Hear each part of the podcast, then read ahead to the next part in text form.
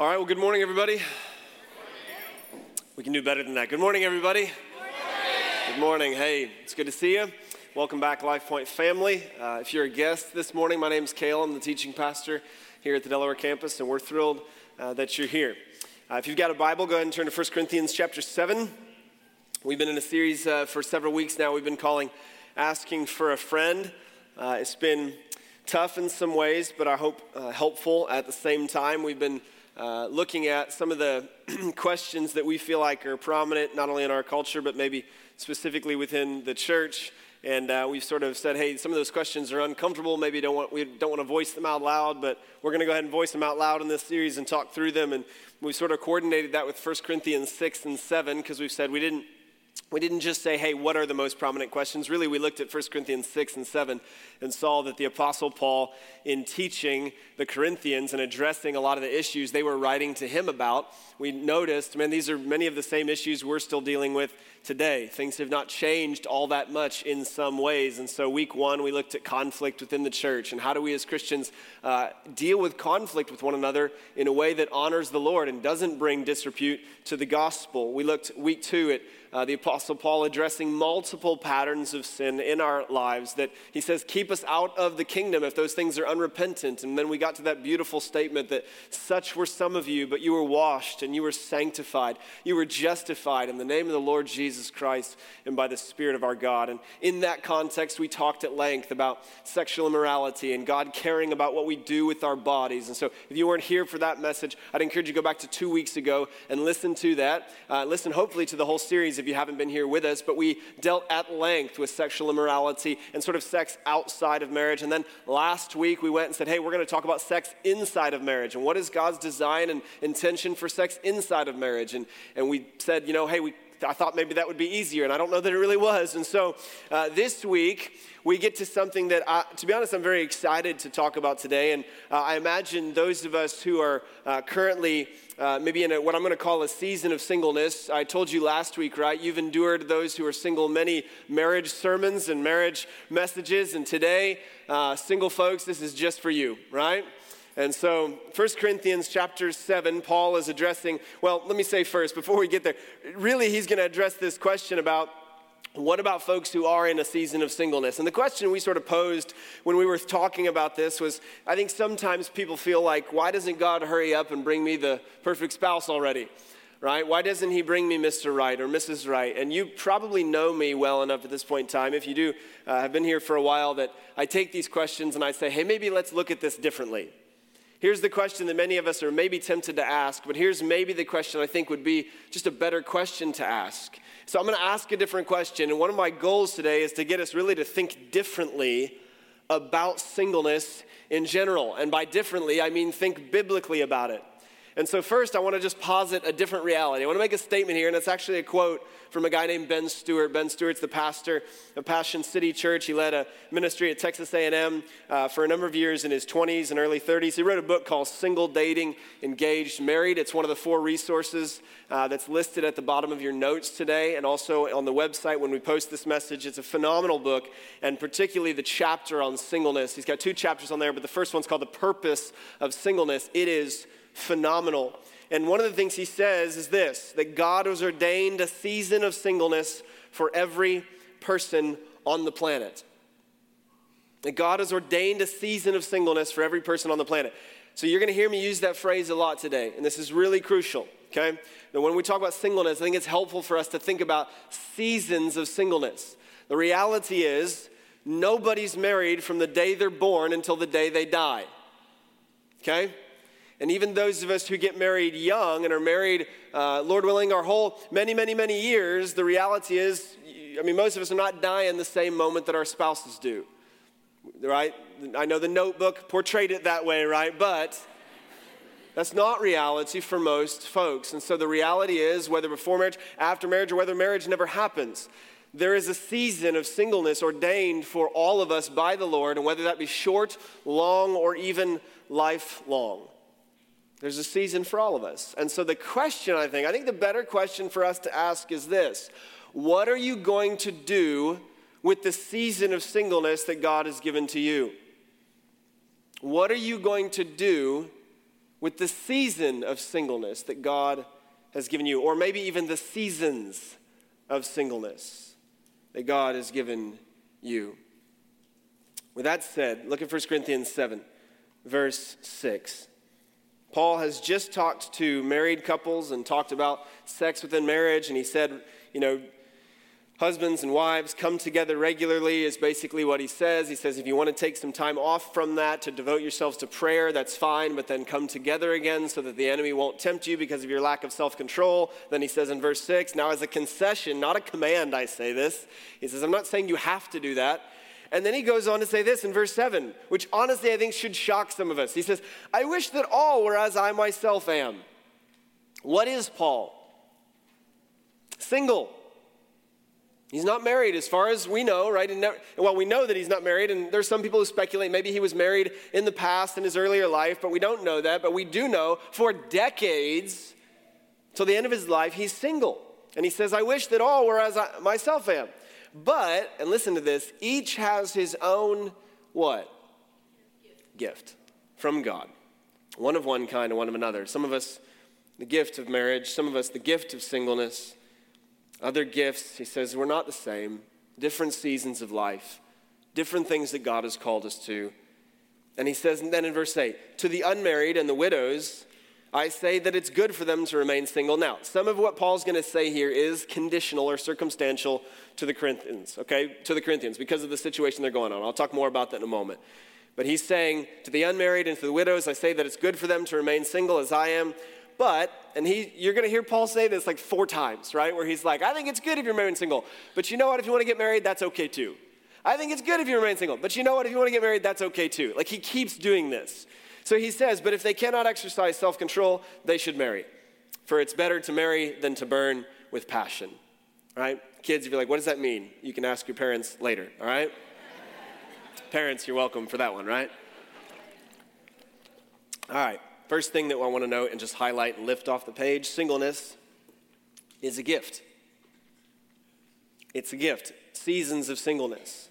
A season of singleness is a gift from the Lord. It's not purgatory, it's not a curse. Okay, and I, some of us, let me say, some of us who are in a season of it's like, I know that, Kale, I don't feel that way. Good. But for others of us, we may very well feel that way. Like, why has God put me in there? Why did He give me this gift? I don't want it. Can I give it back? And the reason I'm highlighting this is because specifically over the years, I've become convinced that we have whiffed on this. We have whiffed on this, not, not so much necessarily in the wider culture, but specifically within the church. That I think within like the evangelical church, Loving Jesus, I think sometimes within sort of our evangelical subculture, perhaps unintentionally, Christians who are single, you get treated or you're made to feel like somehow that's like a second class status. And it's not. It's a perfectly legitimate state in which to live that the Apostle Paul, he never denigrates marriage. Let's make sure we're clear on that. Nor should we. The Apostle Paul says marriage is good, it's instituted by God. The reality is, 90% of us are going to get married at some point in time. If stats hold true, at some point in time in our lives, we'll get married, but not everyone does, and not everyone has to. And as we're going to see this morning, I'll talk about this later, across the pages of Scripture and the pages of history, there are many, many, many single people who have lived incredibly full lives to the glory of God.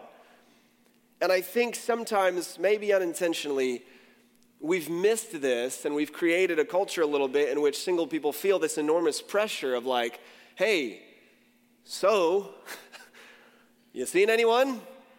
You dating anyone? And I said this a couple of weeks ago. I think I said it last week and the week before that we're guilty, I think, of idolizing marriage in such a way, marriage and romance, that we've lost all imagination around what could God do with a single life. We've lost our imagination around what might God do with someone in a season of singleness or an extended season of singleness or even lifelong singleness. And I want us to reclaim a full biblical view of both marriage and singleness. I know some of us are like, yeah, but Kale, Genesis 2, right? It's not good for man to be alone. Doesn't that mean everyone should get married? No. the Apostle Paul knew Genesis 2, he quoted it. That's a general statement. Absolutely. Most people do get married, it's a good thing. And it's not the only thing the Bible says about marriage and singleness. So, what might the purpose of a season of singleness be? Short or long or lifelong? How is it a gift? Let's go on. Go down to verse 25 because Paul takes a little bit of an aside for a while to speak uh, to some other matters. And then he comes back to those who are considering marriage or those who are in a season of singleness, and he addresses it again in verse 25. He says, Now concerning the betrothed, right, in their culture, those who've been promised in marriage to one another, he says, I have no command from the Lord, but I give my judgment as one who by the Lord's mercy is trustworthy. So he's like, Jesus didn't say anything about this exactly, but I'm giving you my judgment as an apostle.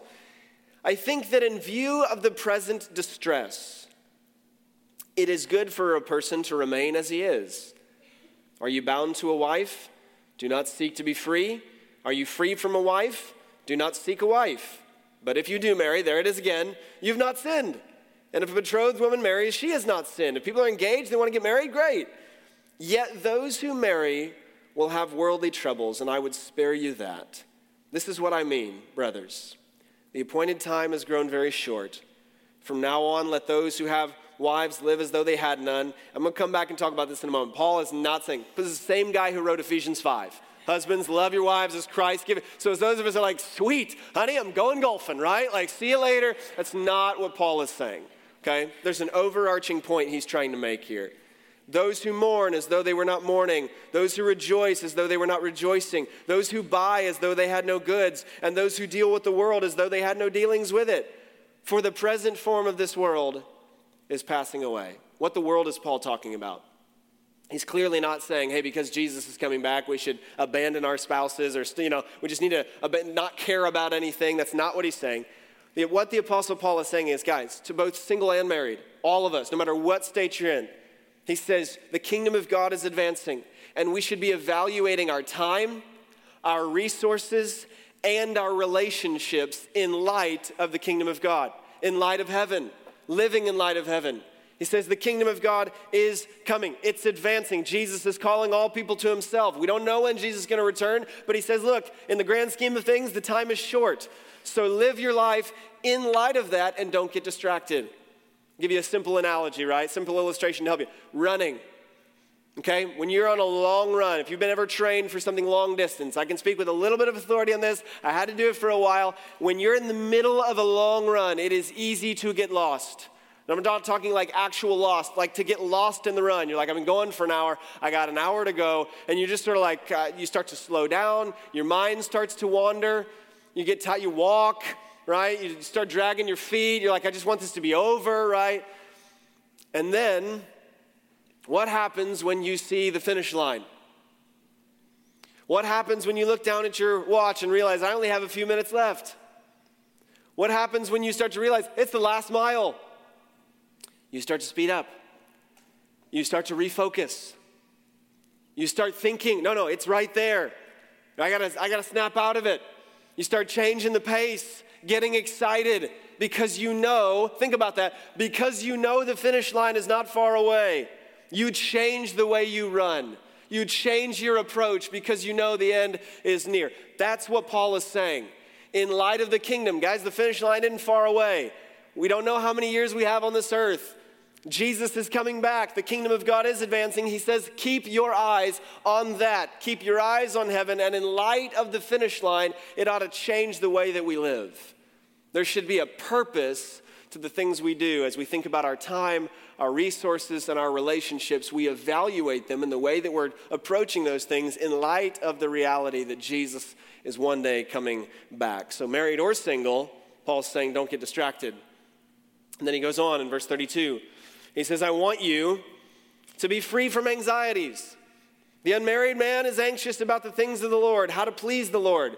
So, Paul's not talking about anxious in the sense of like, uh, sort of a crippling anxiety. Okay, this is again the same guy who says, Don't be anxious about anything, but in everything by prayer and supplication, right? With thanksgiving. Make known your requests to God, and the peace of God, which surpasses all understanding, will guard your hearts and your minds in Christ Jesus. So there's a, there's a sense of care and concern that Paul's talking about here, and then an anxiousness and anxiety that's crippling that he says, That's not of the Lord, right?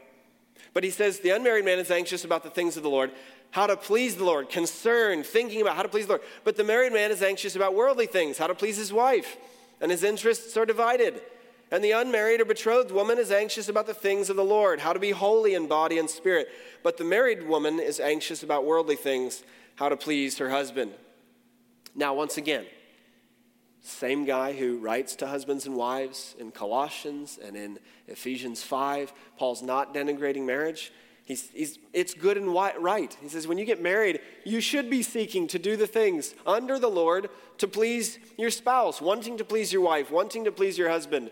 What Paul is saying is, guys, the reality is, for those who are in a season of singleness and thinking about marriage, he says, marriage and family life, I want you to know, brings on new cares and concerns and anxieties that you did not have before, and that will limit your flexibility and your freedom and ability to do other things that God might call you to do if you were single. Ben uh, spent a number of years, I think most of his 20s, single. And so he talks about um, just the freedom and flexibility he had. So he talks about he, he re, after he got married, shortly after he got married, uh, I think the, it was right around uh, early 2000s, 2004, the tsunami hit in South and Southeast Asia that killed over 225,000 people. And his, he got on the phone with one of his guys who was his buddies who was still single, and he said, I'm going. And the buddy did, and Ben said, I knew it. He's this guy. Now, Ben said, I wanted to go, but my wife and I, we did not have the financial flexibility and freedom and the ability to go. And he said, I wasn't mad about that. It just was one of those reminders that my single buddy had the financial freedom and flexibility in his schedule to pick up and just go. Now, by the way, I want to make one caveat. If you're here and you're single and you have small, you have children, particularly small children, you're like, this does not feel relevant. No, I'm not saying that, right? I'm not saying you got tons of flexibility if you're taking care of small kiddos, especially as a single parent. You're doing the job of two as one. So I have in mind here, and I think Paul has in mind here, those who are single who do not yet have kiddos. But Ben said, man, this guy just had this flexibility. He shared another story uh, where uh, he was with some friends, some married couples who were friends of his. They said, let's go camping. And he said, Awesome. He was still single at the time. He said, I grabbed a few of my things, I threw them in my backpack, tossed my backpack in the truck, and said, Let's ride. And then he said, I waited for the next two hours as my married friends with their children packed all of their homes, right? And they packed, he said they got all their stuff in their cars and they packed the minivans and the trailer and then they packed my truck. And then all the while their children whining and crying about what they needed. And he just said, and in that moment, he said, I sat there and realized how much freedom and flexibility I had as a single person. It got me reflecting on my own life. I told you, I think last week, 20 to 23, it's actually 20 to 24. I was single and I was thinking about my life in my early 20s, and I got to be a part of uh, a church plant, right? As we were planting uh, what was then the Mount Vernon campus. And I, got, I had the flexibility to go up and live in Adam his parents' basement, right? And, and make almost nothing because I didn't really have that many needs. And I got to be a part of this incredible thing that God was doing. And I look back at that season of life, and to be honest, some of the biggest decisions I had each day were like, well, do I want to spend the $8 at Chipotle or do I want to go back to my apartment or back to the Purcell's house and see what I could figure out for myself? There was a freedom and flexibility when some of the guys in college said, Hey, can you come play ping pong? I'm like, it's midnight. You're darn right I can, right? And so I would go play. And it was wonderful moments of discipleship late into the nights. And I could sleep in till 10 a.m. the next morning if I needed to, because that was work for me, right? Going and playing ping pong at 12 or 1 a.m. I think about my life now. The reality is, my life a decade later is much, much, much more complicated, right? With a wife, with four children. And don't get me wrong, I love being married to Morgan. I love being dad to my kids. I wouldn't trade it for the world. But I have way more stuff I think about on a daily basis today than I did 10 years ago as a single person. And anyone who's married or has children can attest to that it brings on new cares and concerns that you simply did not have before. And so that's why Paul says this, and that's why in verse 35 he says this I say this for your own benefit, not to lay any restraint upon you. I'm not trying to kill your joy, he says. What I want is I don't want you to waste this season of singleness, simply looking on to what's next. He says, I want to promote good order and, listen to this, to secure your undivided devotion to the Lord. If you're a note taker, just underline, circle undivided devotion to the Lord. Now, before I say anything more, I want to make sure we're really clear. I'm just going to keep saying it because the Apostle Paul keeps saying it. If we're not careful, we can listen to what the Apostle Paul is telling the Corinthians, and you start to think, okay, then like marriage is bad. No. I want to get married. Is that wrong? No. I'm engaged. Should we hold off? Probably not. We are actually big proponents of short engagements here, right? It's like, look, if you're if you're ready, right? Lord willing, yes, go get married. Paul, the Apostle Paul repeatedly says that. If you want to get married, unless there are other factors involved, right? So if you're sitting here today and you're saying, hey, I've been divorced, is remarriage, we're going to talk about all of that next week, right? That's a different category. But Paul says, if you want to get married, that's not wrong. If you want to get married, that's not wrong. You can do that. And some of what Paul is saying here, even to single people, is situational. So when he talks about in light of the present distress, scholars think it seems like there's something that's happened in Corinth, whether it's a famine or something else, some sort of thing has happened that is really stressing them. It's a difficult time. And so some of this may be situational, where Paul is basically saying, in light of the present situation, maybe it's just best if everyone holds tight and you don't make any huge life decisions or life changes right now. That's not always true. That's not always going to apply. So, how should this apply? When Paul's looking at single people, hey, maybe it's best to wait. I think if you're in a season of singleness and you're thinking about the future, what you have to do is look at your own personal situation and begin to ask some questions. Is it wise for me to take a step toward marriage right now? Is this the best time for me to do that? What are my desires? Why are those desires? And, and is this just the right time given everything going on in my life? Is it a good step for me to take? The answer might be yes, the answer might be no. I just had this conversation with someone in our church right now who's wrestling through this in a season of singleness and is thinking, you know what, based on what God is doing in my life right now, maybe I just need to wait. Praise God. I had a young man at MVNU when I was in Mount Vernon. He was a, a freshman there. And um, when I first met him, and you know we're going around the room we're talking to the ladies and the guys about like what do you want to do with your life? And there's a whole lot of like i don't know i don't know right? I don't know i think i want to be a teacher i might want to do this cool and then we get to him and just dead serious he's like i want to be a missionary and specifically i want to go to north korea and tell people about jesus and probably die there. Cool i'm kale right? Like like i mean he said that i was like what 18 year old knows this but you know what? He and I had some serious conversations. Now, he ended up later, he did get married to a lady who's like, I'm on board with wherever you, you feel like God calls us. But there was a serious conversation and thought process for him about should I ever get married? And for a time, he was like, I don't think I ever will, because I'm not sure if someone's going to be on board with this. He understood his situation, what he felt like his calling was. And that was a real thought process for him of, I'm not sure. And that was a maturity beyond his years that he was saying, I'm not sure, especially in a school, right, a Christian school where Ring by Spring was the thing everyone heard every single, right? Like, so, you got engaged yet? And you're like, uh, getting to junior, senior, like, oh, you know? And so, this enormous pressure that I think sometimes, not always bad, but sometimes part of the issue. The issue. And so, Paul is saying, right, I'm not saying this to restrain you, but to promote good order and to secure your undivided devotion to the Lord. That undivided devotion, I think, is the overarching purpose for the season of singleness that God gives to us and why the Apostle Paul calls it a gift. He says, Look, if you're married, can you be devoted to the Lord? Of course you can. Of course we can. And it will look different. There are advantages to being married and some disadvantages. There are some disadvantages to being single and some advantages we have some incredible opportunities, those of us who are in a season of singleness, incredible opportunities during that season of singleness to be wholeheartedly, fully devoted to Jesus and say, Lord, whatever you want me to do and wherever you want me to go, here I am.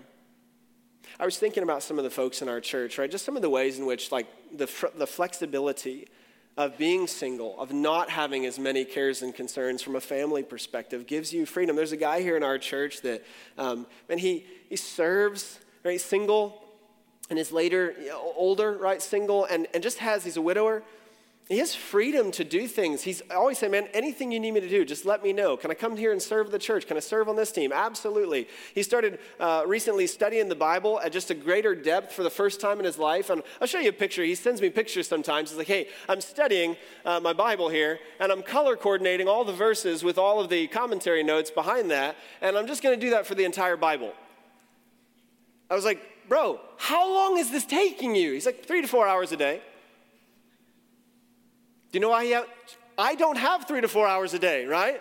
I have four children. I don't have four hours, right? And so, but there's a freedom and a flexibility that his schedule allows him to be able to do this. We have a lady in our church who uh, she was married at one point in time and then a widow for, I believe, a few decades. And all throughout that time, for over 40 years, she has volunteered serving in middle school ministry. That's incredible. And it's the freedom and flexibility of her schedule and time that allows her to do that, to continue to invest in the next generation of kiddos. Ben Stuart shared another story that I thought was so good. He said there was a moment when he was serving, you know, he wanted to be married and, and he was single and he was serving in uh, middle, I think middle school ministry, and there was a 12 year old kid, uh, I think part of their church, part of the ministry, who walked by, and uh, he, his parents had recently divorced, and I think maybe dad was moving in with somebody else, and the whole situation was just very difficult for this 12 year old, and he was kind of being pitted and put in the middle of it and, and pitted against, and, and Ben looked at him and he said, Hey man, how are you? And the kid said, You know, it's okay, I'm okay. It was one of those like I'm okays that you're like, You're not okay. And Ben said, he just looked at him and said, Hey, man, I know that the Lord's going to take care of you. And I know that the Lord's going to take care of your family. And I know that in the end it's going to be okay. But right now, this really stinks. And I'm sorry. He said the kid just broke down, came over and just buried his face in Ben's shoulder, wept there. And Ben said, I just remember in that moment saying to the Lord, Thank you, God, for this moment for the freedom and flexibility that my singleness affords me to be able to invest in the next generation. Two of the midterm missionaries that we've sent out over the last year into the global mission field have been some of our young ladies, college aged young ladies, who are not yet married and who have the freedom and flexibility to just say, I'm going. And again, I'm not saying, hear me say, I'm not saying that married couples can't do that, that whole families, we've got some families going out into the global mission field. I'm just saying what Paul is saying that there is a freedom and flexibility that is afforded to you during a season of singleness that allows for undivided devotion to the Lord. And that's why Paul says it's a gift. And the reason I say that I think we've whiffed on this is that we are guilty. I really believe this. We're guilty sometimes in the church, maybe even unintentionally, of just so idolizing marriage and romance and saying, well, that's, I mean, that's the ideal. Everyone should be aspiring to that, that we've minimized sometimes the, hey, the cares and concerns that come along, the difficulties of marriage, and we've almost lost sight entirely of the giftedness or the benefits of being single. Uh, I, so I, to be honest, I hesitated saying this because I thought I might get myself in trouble, but I'm going to say it, right? So, um, parents, right? Christian parents sometimes I hear folks, and I've done it, right? And I don't, I think it's good and right, but we'll say things like, man, I'm just praying for each of my kids' future spouses, right?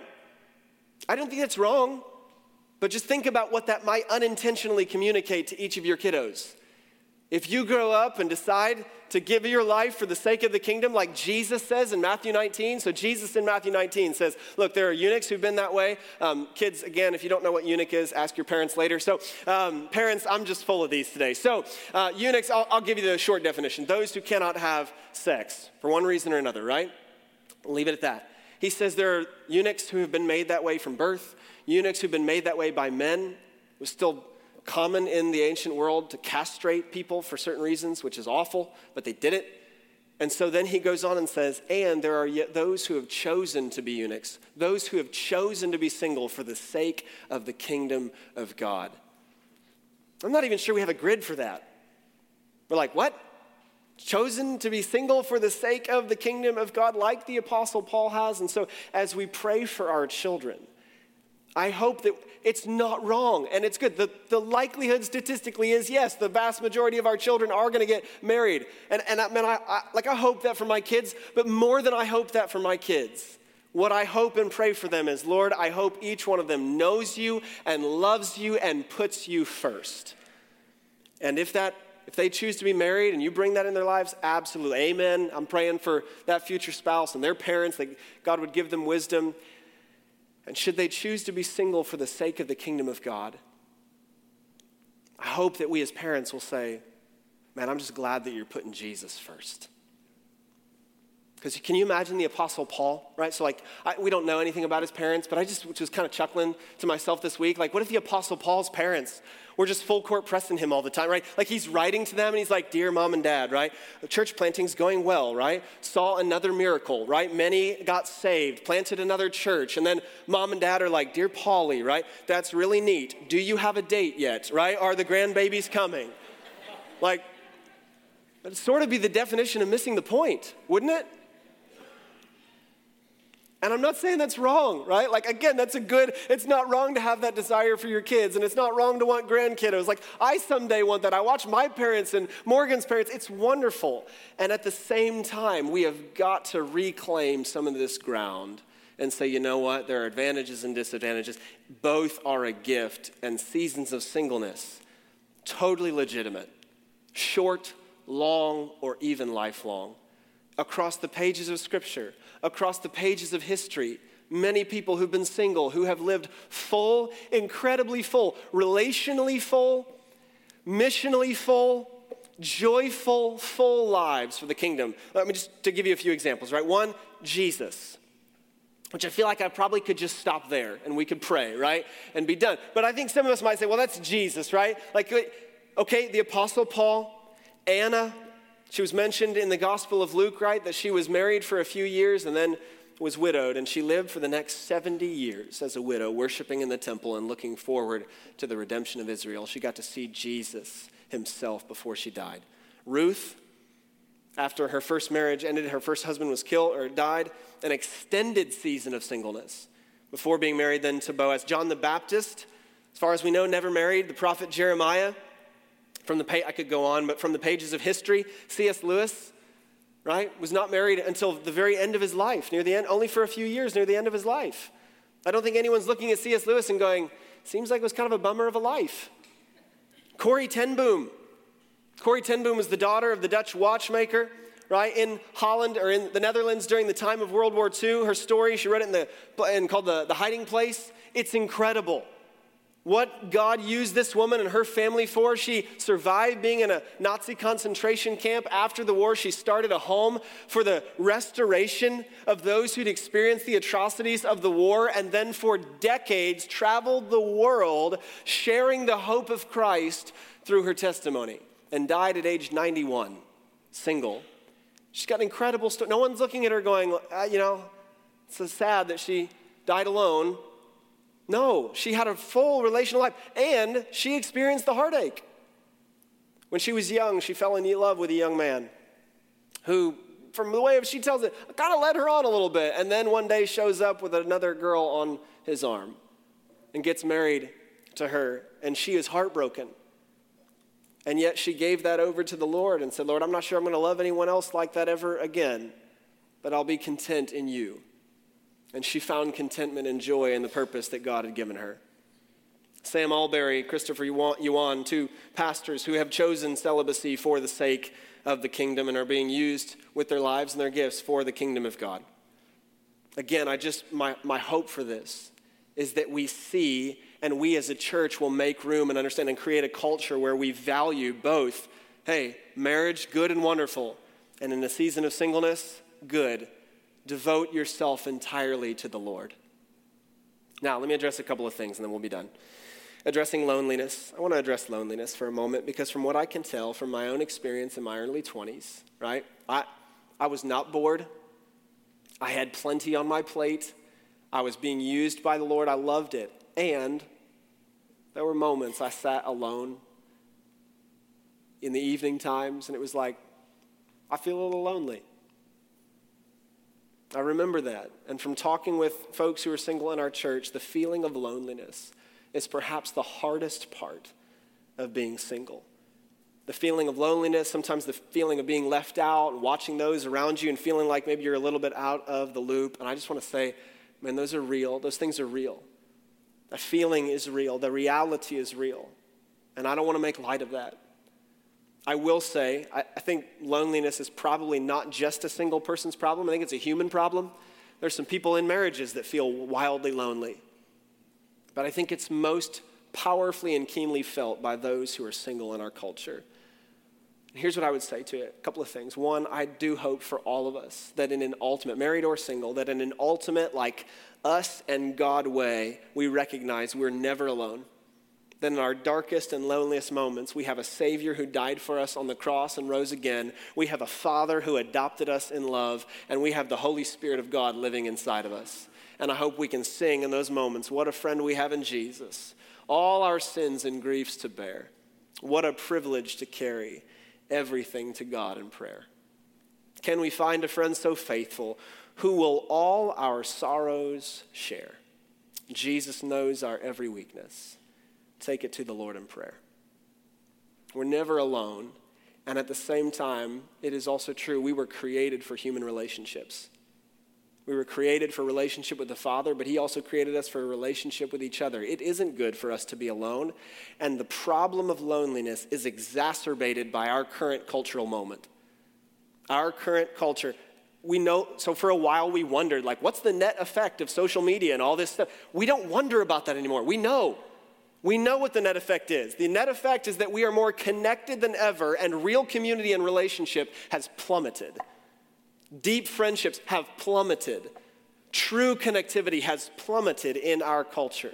And the problem of loneliness has been exacerbated by that. And the only way I know to solve this as I think about our church is us, church, as a family, to do the long, hard work of creating a culture of deep, Christ centered relationships. Deep, friendships, brother and sister in Christ type relationships with married folks and single folks, one big family, moms and dads, kids, aunts and uncles, right? Brothers and sisters, grandparents, imperfect but redeemed by the Lord, and that's hard and it takes intentionality. Get into a life group. We just launched life groups last week. Get into a group. I have single people ask me all the time, like, can I get into a family group? I'm like, are you part of the family? Absolutely you are. Yes. What if it's awkward? It probably will be a little bit sometimes. Please push past that. And married folks, can I ask those of us who are married, we need to do the hard work and go out of our way to say, hey, this single person is made in the image of God. Though they may be in a season of singleness, that may be a short period of time, a long period of time, lifelong. They are gifted by God. And by taking steps to have good relationship, not only will that help them, but they will enrich our lives they will enrich our lives. And obviously, you have to do that with wisdom, okay? Morgan and I aren't gonna be like, hey, let's find a 30 year old guy and, and you go with Morgan and my kids, spend lots of time together. That would be dumb, right? We have to exercise wisdom in that, of course. But man, let's take the step. Invite that single person in your life group. You wanna come over for dinner with me and my family? You're part of the family. We're a family. Praise God for the nuclear family. And Praise God for the family of God, brothers and sisters in Christ. One example of that, there's a uh, older couple in our church. They are now on the third college student uh, that they have hosted in their home over long periods of time, where for months, college, some of our young uh, college-age girls have said, "Hey, I need somewhere to live. Right? I don't want to leave for the summer. I don't want to go home." And this family said, "You can live with us." And particularly, the wife has been, oh, in some ways, like a mom to some of these girls. And there's just been a wonderful discipleship relationship there. We have got to do the long, hard work of cultivating deep relationships as the body of Christ. And I think over the long haul, what that can do is it takes away some of that loneliness as that's replaced by deep relationship with others. Deep, we were made, the bottom line, everyone needs deep relationships with other human beings. And I believe deep relationships and deep friendships are possible outside of just marriage. It's all over the Bible. Paul wasn't lonely, he had deep relationship with others. And I think by the grace of God, we've recaptured some of that as a church. And my hope is moving forward, we'll recapture more as we take the steps to do so. Second thing is this for those of us really struggling with their season of singleness, Like you're sitting here and you're like, Kale, I hear all of this. I know I'm supposed to see it as a gift, but I don't want it. like I just, I, here's what I would say. Really, what the Apostle Paul is saying don't waste the season. Don't waste the season that God has given you just looking for the next season. Don't waste this chapter because you just want to get to chapter two or chapter three or chapter four. Don't waste it. And if you're saying, yeah, but I can't be happy, I just can't be satisfied until I have a spouse, here's what I would say to you I love you. I'm going to ask you to consider something. Is that maybe more of an identity issue, a gospel identity issue, than it is a I don't have a spouse issue? Because if you're saying, I cannot be happy and I cannot be satisfied until I find that right person, those of us who are married can attest to this. Guys, marriage doesn't fix that. Marriage is wonderful, but it doesn't, no other human being is made to fill the deep recesses of your soul. And you get into marriage, and what you realize is, hey, this kind of exposed some of the things going on in me. It didn't just fix it. And so, if deeply unhappily, deeply unsatisfied single people get married and become, unless there's a heart change, they become deeply unhappy and deeply unsatisfied married people. Unless there's a heart change. And that goes for all of us, married or single. And here's the good news that change of heart is available to us. That void can be filled, and it comes through faith in Jesus Christ, Him crucified and resurrected, and knowing who we are and to whom we belong that we have a heavenly Father who chose us in love before the foundation of the world. And my first identity, married, single, or otherwise, is not as husband or father or wife or sister or brother. My first identity is as his son or daughter, beloved and redeemed. And I would say, start there.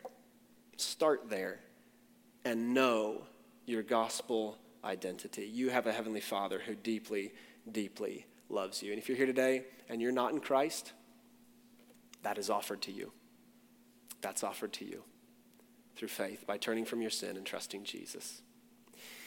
Let me ask these two questions. I'm going to put these on the screen and then we're going to sing together. How might the Lord want to use my singleness for his glory? And what steps can I take today to be fully devoted to the Lord? How might the Lord want to use my singleness for his glory?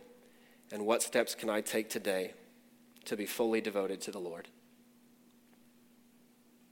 How might the Lord want to use my singleness for his glory?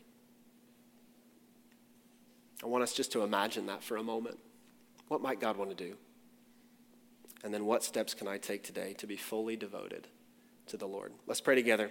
We're actually going to take communion after that. And Then we'll sing. Father, we love you. Will you change our hearts on this? And God, will you help us? We need your grace. We need your help.